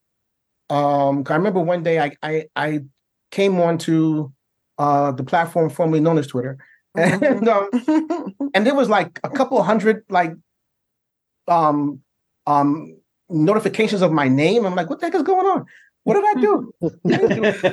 and, and people were talking about, oh, you know, that I would be good for for this. And so about a year after that, maybe a little bit more than a year, um, I got uh, George Sandison, the editor, um, um, uh, managing editor at Titan, reached out to me and they had heard that they read the Sisko story, the uh, Dream in a Dream, Mm-hmm. the story, and they liked it. You know, Yep. and so they felt I would be a good match for the autobiography. Of course, they cannot did. wait. Oh, right. What? Of course. Who else? Absolutely. right? Thank you. Me Oh. either. I can't wait. That I think like that's probably like my third time going through that story, and it gets better each time. Mhm. Thank you. Yeah, it just gets better each time. I love it so much. I know y'all got some more questions or comments out there, so come on now, stop being shy. This is not a shy group. Y'all being really shy today. I'm gonna start calling on you. Oh no. Oh. I'm gonna put you on the spot. you. Because I know y'all got, funny. uh, I know you got some opinions. Come on, Kalia. Come on, Stephanie. Come on, Tanya. Come on, Rhonda. That is funny. she It's called everybody's name just- out. Uh-huh. okay, I'll I'll bite. I'll bite. so I I just loved it. I just loved it, and just everything about it I loved. But there was like this one moment that really like struck. There there were a couple of things that really kind of struck me. Um, and it was sort of that. Now I, I'm a psychologist. I, I'll give that one away. Um, and I am also a writer. And I was sitting there going, okay, so why would they be so intent on making him write the story in a certain way? And why would they keep him locked up to keep him from writing? Because I mean, I've been working on my novel for, I'm not even going to tell you how many years and nobody's read it. And, you know, I'm thinking, I guess I better be checking myself in now, you know. And i just loved where it ended up going you know i figured there has to be okay so so you know derek i, I just was thinking like you can't possibly be going back to that simplistic a, ment- a view of mental health because you, you Right, see right. this sometimes like in pulp science fiction they'll do this thing where you know it it, it you know it was like something out of astounding stories or something you know and it was so perfect when it got tipped on its end and Mhm. and and I think I I just have this incredible image of of Benny in the corner writing with the writing using the glass with the blood dripping down writing the Mhm. story and it just I mean this was just so moving and then at the very end when it's Jake I mean I I teared up Wow, Me thank you. too. Me too. that was Yeah. so so good Derek I loved Thank it you. I appreciate that. Thank you very much. Yeah, I, I, I don't like um tropes and you know, I mean we, we watch them all the time in movies and TV shows, you know, and, and I mean some of them you're like, okay, but it's like, oh, why did they do that? And so I figured um the job of a writer, at least in my opinion, is to be a lot like a magician, you know, where I'll keep showing you something, but I'm doing something else, you know? Um, and so if I'm going to show you this relationship that you're very familiar with because you've seen it a million times between a psychiatrist and a patient, then I better damn well be sure be doing something else, right? You know, so and, and and then that other thing I'm doing better be something that makes sense to you, because um, I also have this thing about I, I believe when you when I write and when a, when a writer writes, you make a contract with your audience you know, and you're saying, hey, go on this journey with me. I got you. You know, you may not get everything I'm doing, you may not get everything I'm saying, but I got you. You're going to be surprised or you're going to enjoy this journey. I got you. And so I try and keep that in mind because I don't want anyone to be like, you know, bored or or throw, you know, throw it away or flush it down the toilet, you know. So, Mhm. No, no, you you had us, you had us, and you had. I agree with you. That's exactly the contract, and we were in good hands. thank you. Thank you. Absolutely. Yeah, Tanya, I saw you- I saw you on field. mute. I saw you on mute, Tanya. Did you have something? I mean, I just want to say I, I was kind of blown away by how you mapped it out. I don't know how you decide like what part is this flashback and like with all these alternate narratives going on at the same time. I just think it was like a superbly executed like play or symphony of how you just like wove the story that way because sometimes you could get totally lost and I, I just thought that was that was great. That's all i have to say because i am not as deeply meshed as you guys are in all the tiny details but i mean i know everything. I know all the story. I'm not like completely out of it but yeah i just i just wanted to say that. Well thank you. Thank you for that um tanya. Um i actually had never written a story like that before and anytime i write something um my personal rule is if i'm writing something there has to be a challenge in it uh for me as a writer. Otherwise i feel like i feel like i have to be challenged. I have to be there has to be something for me to to to reach for that's a little scary right? You know because then you push yourself you know? And i don't ever want to keep doing like the same thing. And i had never written um until that time a story within a story. Um Hmm. because my fear was that would be even if i could figure it out it would be incredibly confusing to the reader right? Because i'm going back and forth. And then you know the narrative starts in the 24th century flips to the 20th century and it keeps going back and forth you know and by the end i do end up back in the 24th from the end of the story but it, it can be very confusing. I was like well how am i going to do this? And um i just tried reading other books and i tried i couldn't find anything. And then one day i was like well you just have to write them. You have to map it all out outline it all. And it's basically it's two stories and you have to figure out where they interlock Mm. where they overlap you know? And and the key for me for some reason the key for me was was the, the dates because the dates break the story for the for the reader. It lets you know you know because we're already in the 24th century and then the dates let you know okay i'm back in the 50s you know? And that kind of puts you back in the 50s and at least for me in my head that that worked. Um and once I got that, and it, may- it may sound simple now, but at the time it wasn't, you know. And it, it just, uh, but once I got it, once I wrote the first one, um, and that first line, you know, Dr. Manning looked up from the pages. Once I got that, I was like, oh, this is how you do it. She's looking up from the pages of what we just read. And once I got that, it just something just clicked in my head. And um, it, it became really easy to to write after that. And I wrote the whole thing like a I think in like less than a week, like a few days. Yeah. Wow. That's amazing. I see Rhonda put her hand up and she's driving. So, Rhonda, please don't crash. Oh, I'm fine. Can you guys hear me? Yeah, we can hear you just oh, fine. okay, that's great. Um, the thing that I that one of the several things that stuck out to me was the conversation that the janitor had with Benny Russell. It reminded me, it made me think of the conversation of the story that Nichelle Nichols discusses um, that she had with Dr. King when she thought about walking away.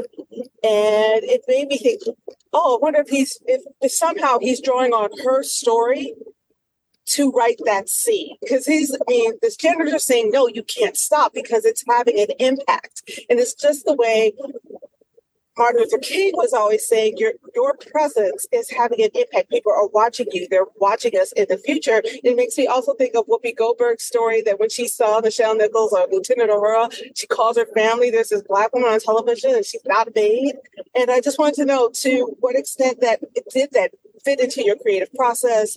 And um, I did like how in your story that apparently the janitor's children sees Uhura and sees themselves into that future. And I thought it was a nice way to connect that idea or to connect the story. I don't know that figured into your thought process or not, but that is um, what came to mind for me. Uh, uh thank you, Rhonda, uh, um, for that. Um, consciously, no, Um, con- consciously, uh, there was a, a, a older gentleman in my life when I was a kid named Lester uh, Johnson, um, who would talk to me about writing, you know, and and so that's where that came from. And this was was like a little little kid. Um, and he would talk to me about like you know not necessarily about writing, but the, the importance of doing what you love, and and over the importance of that over um there's a difference between um living to work and working to live you know? And and so he would talk to me about that. And so um when i write i just try and put a little of myself and what i've learned um in my life in what i write. And so that's where lester johnson came from. But I wouldn't, and now that you say it, I'm like, wow, I, I, bet you subconsciously it may that may be in there a little as well.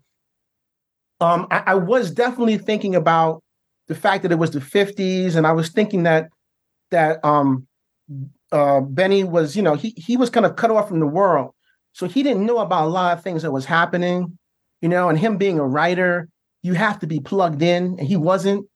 So he was just plugged into his imagination. So he was kind of like cut off. And and you know, here here Lester is talking to him about you know churches are being bombed, and we we just came from there just a few days ago had the anniversary of those those girls being um killed in the in the church, mm-hmm. um, and so you know um that's what was important, and I and by re- bringing kids into the story, kids automatically relate to to the reader the future because what they always are, you know. And I'm writing when I write, I want to write something that anyone can pick up and relate to.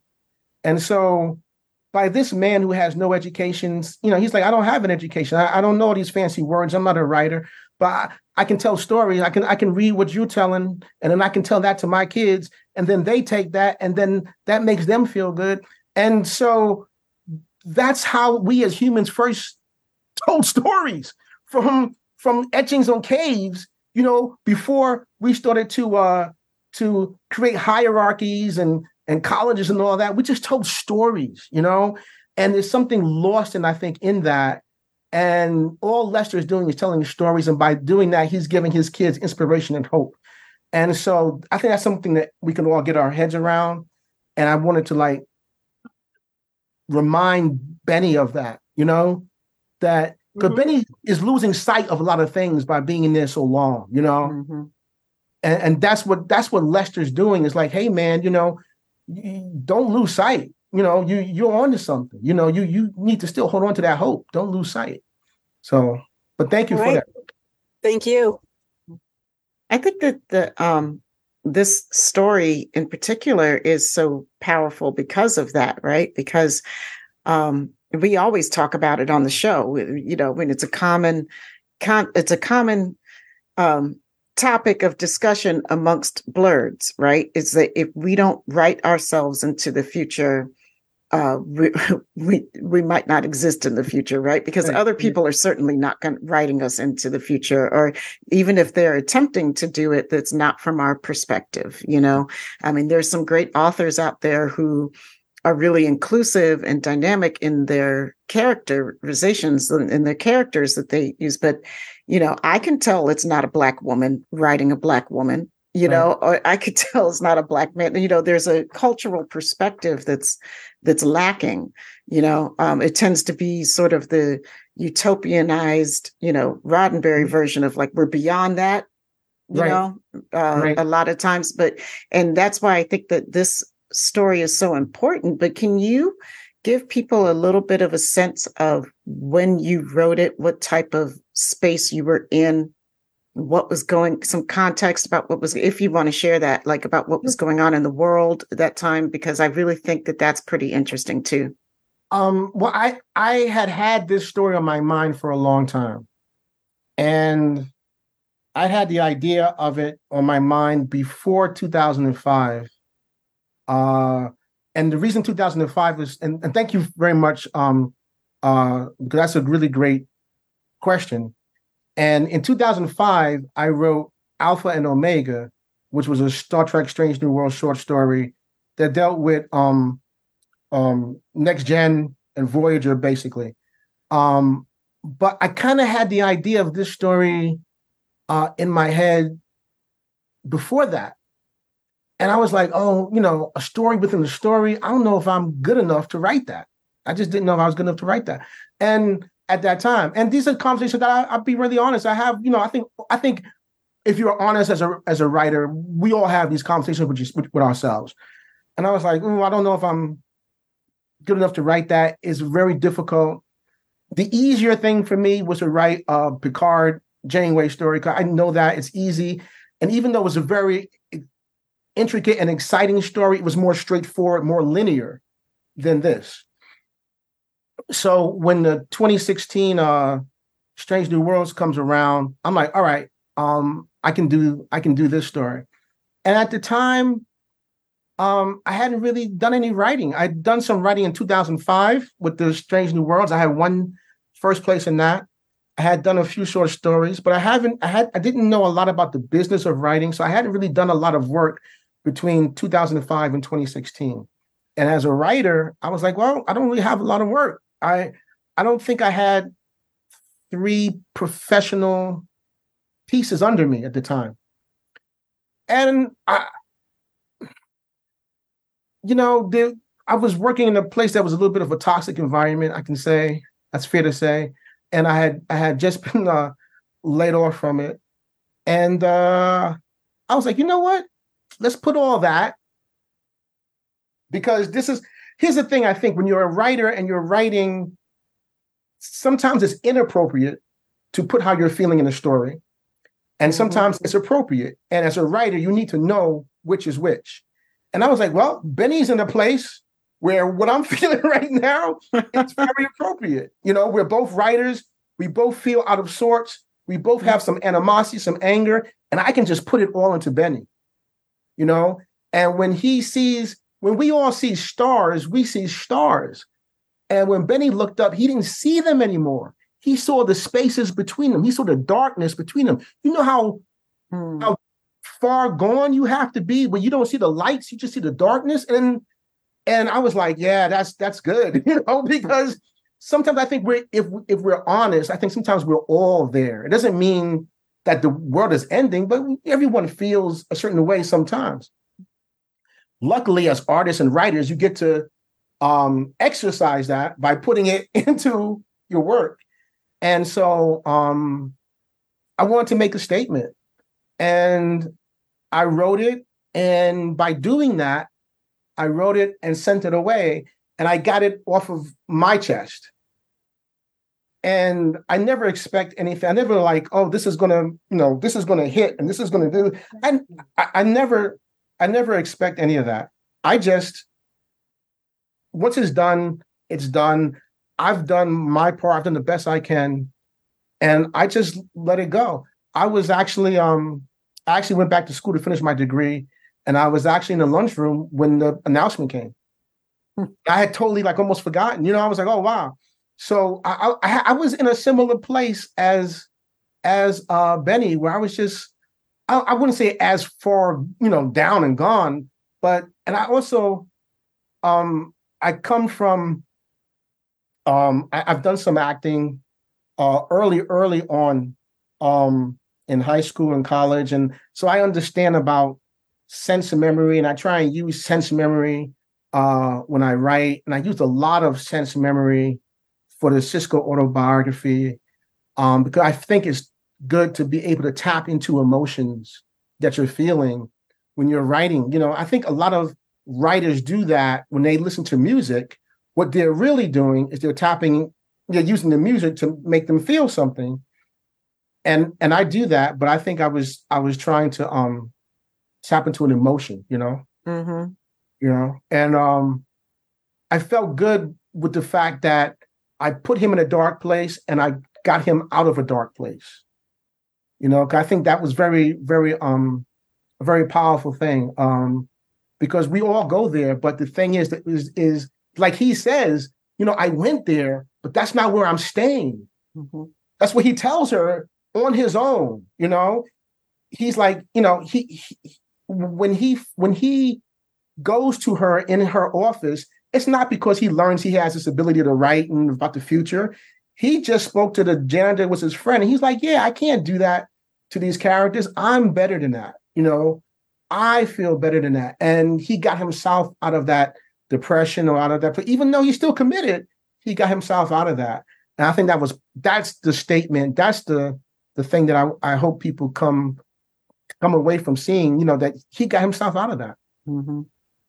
Yeah, that's that's so beautiful. That was so really so powerful because it is a really it's dark, it's heavy, and you know as we're reading it, you know I was thinking about like you know how unused to this situation I am, like with my favorite characters, right? You know, um, with my favorite franchise, like I'm not used to it being so bleak. Like we know, right.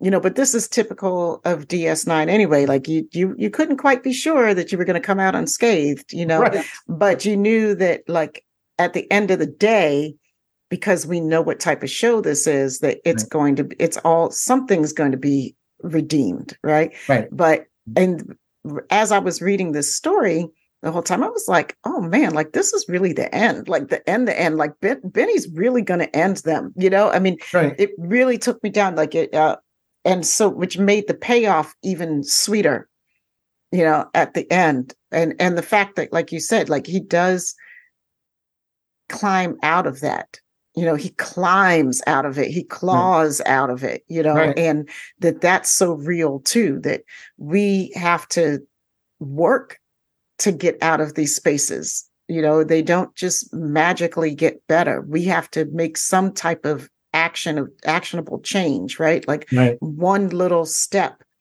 to make that difference you know to start doing the to start the change right. so is a really powerful message to me that's exactly right. You know, and and you know, just having that that one friend, you know, um, that one person you could talk to. You know, for some people it's clergy. For some people, you know, it is a therapist. Uh, you know, not a not a par rape therapist, but a real therapist. you, know? you know, um, uh, you know, it, it, it depends. Some, you know, some people it's their teacher in their school, or you know, um, a parent, or I, I always say, you know, we we have two families. We have the one we're born into and the ones that we we choose, you know. Um luckily Benny had had Lester, you know. Um mm-hmm. And and you know, just reminding him of what was what was real and what was real for him, you know, and and that brought him out of it, yeah. Yeah. I feel like the the muse can be anyone. Yeah. Mm. And exactly. um, with uh, some of the Black Hero stuff that I was doing, the thesis is uh, how storytelling affects culture and society. And so when you have that janitor talking about storytelling having an effect, um, that also made me think about the Nichelle and MLK story. Uh, and I was thinking, oh, that guy's important. You know, this the person that gets to roam the building freely, right? No one really pays mm. attention to. Right, right. I like that guy's important. He's right. He's important, so, but he's yeah. right. He's invisible. Right. He's he's the invisible man, which is another thing I'm saying. You know, he's the invisible man. Yeah. In more ways than one. Right. Yeah. And but to yeah. me, it was saying like you know you you dig your way out. You and Benny wrote your way out. Mm-hmm. And that takes a lot of work. Um, and you have to have something that flips the switch. Like, oh, let me start doing this. And I also, with Stephanie, uh, I had an ocular malfunction as well. My eye started to leak a little bit when it was Jake. And so when we watched all of the series, we watched all of the series multiple times, knowing that Jake is a writer and he's writing this. Right. I'm like, I, I was like, oh, my eyeballs, what's going on? that was good. Great. That yeah, was, thank you. Thank was. you. Thank you. Yeah. Yeah. Yeah. Yeah. Yeah. I mean, that's always been my, you know, I these characters are some incredible characters, you know, and um I, I always say that uh I've come to believe that Star Trek, there's a four foundations of, of Star Trek, which I believe is science, exploration, friendship, and hope. You know, and every Star Trek episode, every Star Trek film, every Star Trek novel, you look, uh, and those four elements are are there in them, you know. Mhm. And um, I think that's I think that's why Star Trek is 57 years plus. You know, not for the ships and the effects, it's because of those four elements, you know. And um Deep Space Nine has that, and and I would say if if anything, Deep Space Nine has a fifth, which is family, you mm-hmm. know.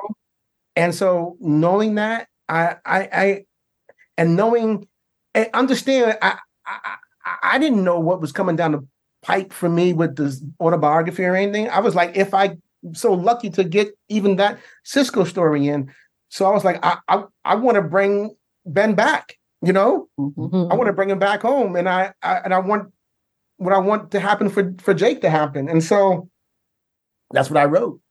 Mhm. You know, um, you know, and so hopefully people could uh, can enjoy that. You know, um, Oh, oh, we did.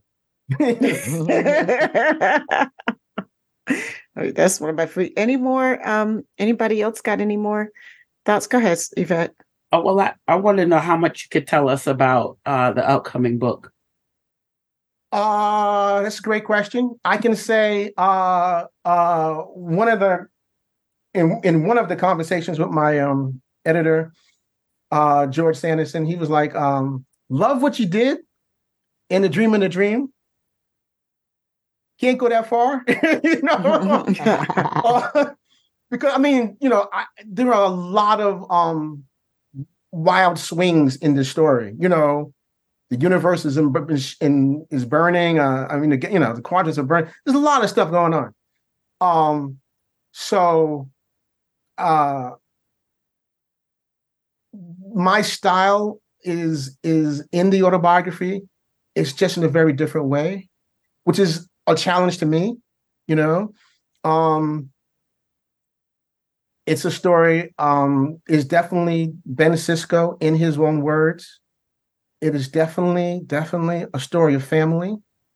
Um um there are things in it that are shades of this though you know? Ah. not, not direct lines or anything like that but there are Mhm. echoes. You know like if you you could tell it's the same writer writing the same thing put it like that you know?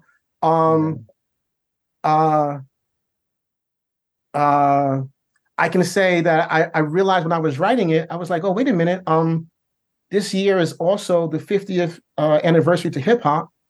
hmm And I was like, oh, wait a minute. I don't think Star Trek ever mentioned anything about hip hop. Well, you'll see that in this. That's what's up. Ah, Woohoo! Yeah, I, I, love I. I got I got about I got a lot of things in this book. Um, there's about 50 to 100 Easter eggs, Star Trek related, and stuff that I think is going to surprise a lot of people. Great, Yeah. Oh, cannot wait. wait. right? now I really can't wait after that. I know, right? Yeah. and I come from a lot of different angles. Nothing I come to is like straight on, you know, because then what's the fun in that, right? So what you got there, Jr. JR's trying to put his card in the. Card in the- in take my money. Just take it. It's probably right. yeah, I'm I'm excited. I'm excited. I'm excited. Um, and the, the there's there's going to be I can tell you that there's going to be uh original artwork uh in the book, Oh, nice. and um the artwork is um uh um the uh the artist um is an incredible artist. Um um why is his why am I blank on his name? Uh Russell Walks. Russell Walks yeah. Um yeah. Um done done the artwork. And um it's it's he's a phenomenal artist. And we did some um we collaborated on some stuff. And I would make some suggestions after seeing what he was doing. And and he's just a phenomenal artist. Um, the art has blown me away. The art, his art brought the book to life. It was already, um, it was it was already going a certain direction, but his his artwork really brought elements of the book to life. So I think that's going to be really enjoyable for people to look at certain pages and be like, "Wow, wow. That's cool. Yeah. I can't wait. Yeah. Just Totally like- looking forward to that. Mhm. Mhm. Could there ever be a graphic novel of this? There could be. There could be. There, there could be. There could be. Um, the way it's written, uh, there could be a graphic novel. Um, you also don't have to be a Star Trek uh, or Deep Space. Well, yeah, you really don't have to be a Star Trek fan to read this. You don't really have to be a Deep Space Nine fan to read this. Um, and that was intentional. Um, I, I wanted something that uh, I, I know people a lot of times say, "Oh, I would read it or I would get into it, but it's such a big world. I don't know where to start. I don't know where you know." And if let's put it like this: if you knew Star Trek when you were a kid and now you're an adult and that's all you know, maybe you watch a few episodes, Kirk and Spock or Janeway, or, you know, whoever, and now you pick this up, you're good. You're good. You'll be good because there may be a few things you don't get, but once you start reading, you're like, oh, okay, I don't need that to see what's happening. Mhm. Right. You know, um, and that's the kind of stories I like to tell is just stories that we could all relate to, maybe in extraordinary or or otherworldly cir- you know situations or circumstances. But Yeah. at the core of it is people telling, you know, and families telling stories. So once you get into that, anyone could read this and never never been in never watched Deep Space Nine. You can you can read this and then it'll give a whole nother flavor to Deep Space Nine. You know, and of course, if you're a fan of Deep Space Nine, reading this, you're like, oh wow, I, I can see now where things come from. So Wow. I, t- I see. I can't wait for the book. I can't wait. I'm so excited. I was like, I'll wait patiently for December. December 5th. December 5th. Yes, yes, yes. Me too. Waiting patiently. Yeah. So it's gonna it's gonna be fun. I'm I'm excited to see what people think. Uh and just their takes on so many different things, you know. Um just so many different things that I can't that you can't tell us about yet. That's okay because we'll make sure that we do another book club event with you once the book um Yes. once the book hits the shelves and then we can talk all things about it, which would be really awesome. Woo. And Derek will be um, signing Oh yeah. his book in uh, at Trek Long Island. He'll be Oh, yeah, at our table, so Absolutely. uh, you'll you'll be able to see him there also. That's right. That's next year. I'll be Next happy. I'll be with you guys. I'll be sitting with you guys and That's I'll be right. I'll be signing. That'd be a lot of fun. And Yep. stay tuned. Uh, stay tuned and watch closely because we're going to have mm, a couple of more opportunities. Hopefully, that you can catch Derek um, really soon coming up. So, everybody, I want to say thank you all for participating today, for coming and sharing. Derek, thank you so much. Thank you so much. I really yeah. appreciate this. You know, we love you. We love you. We Oh. love you. We love you. Back And, at uh. Absolutely. Thank you. And that's all for us today, y'all. We're going to sign off and stop the recording now. And peace, love, and hair grease, folks. For all of y'all watching us later. Later, Gators.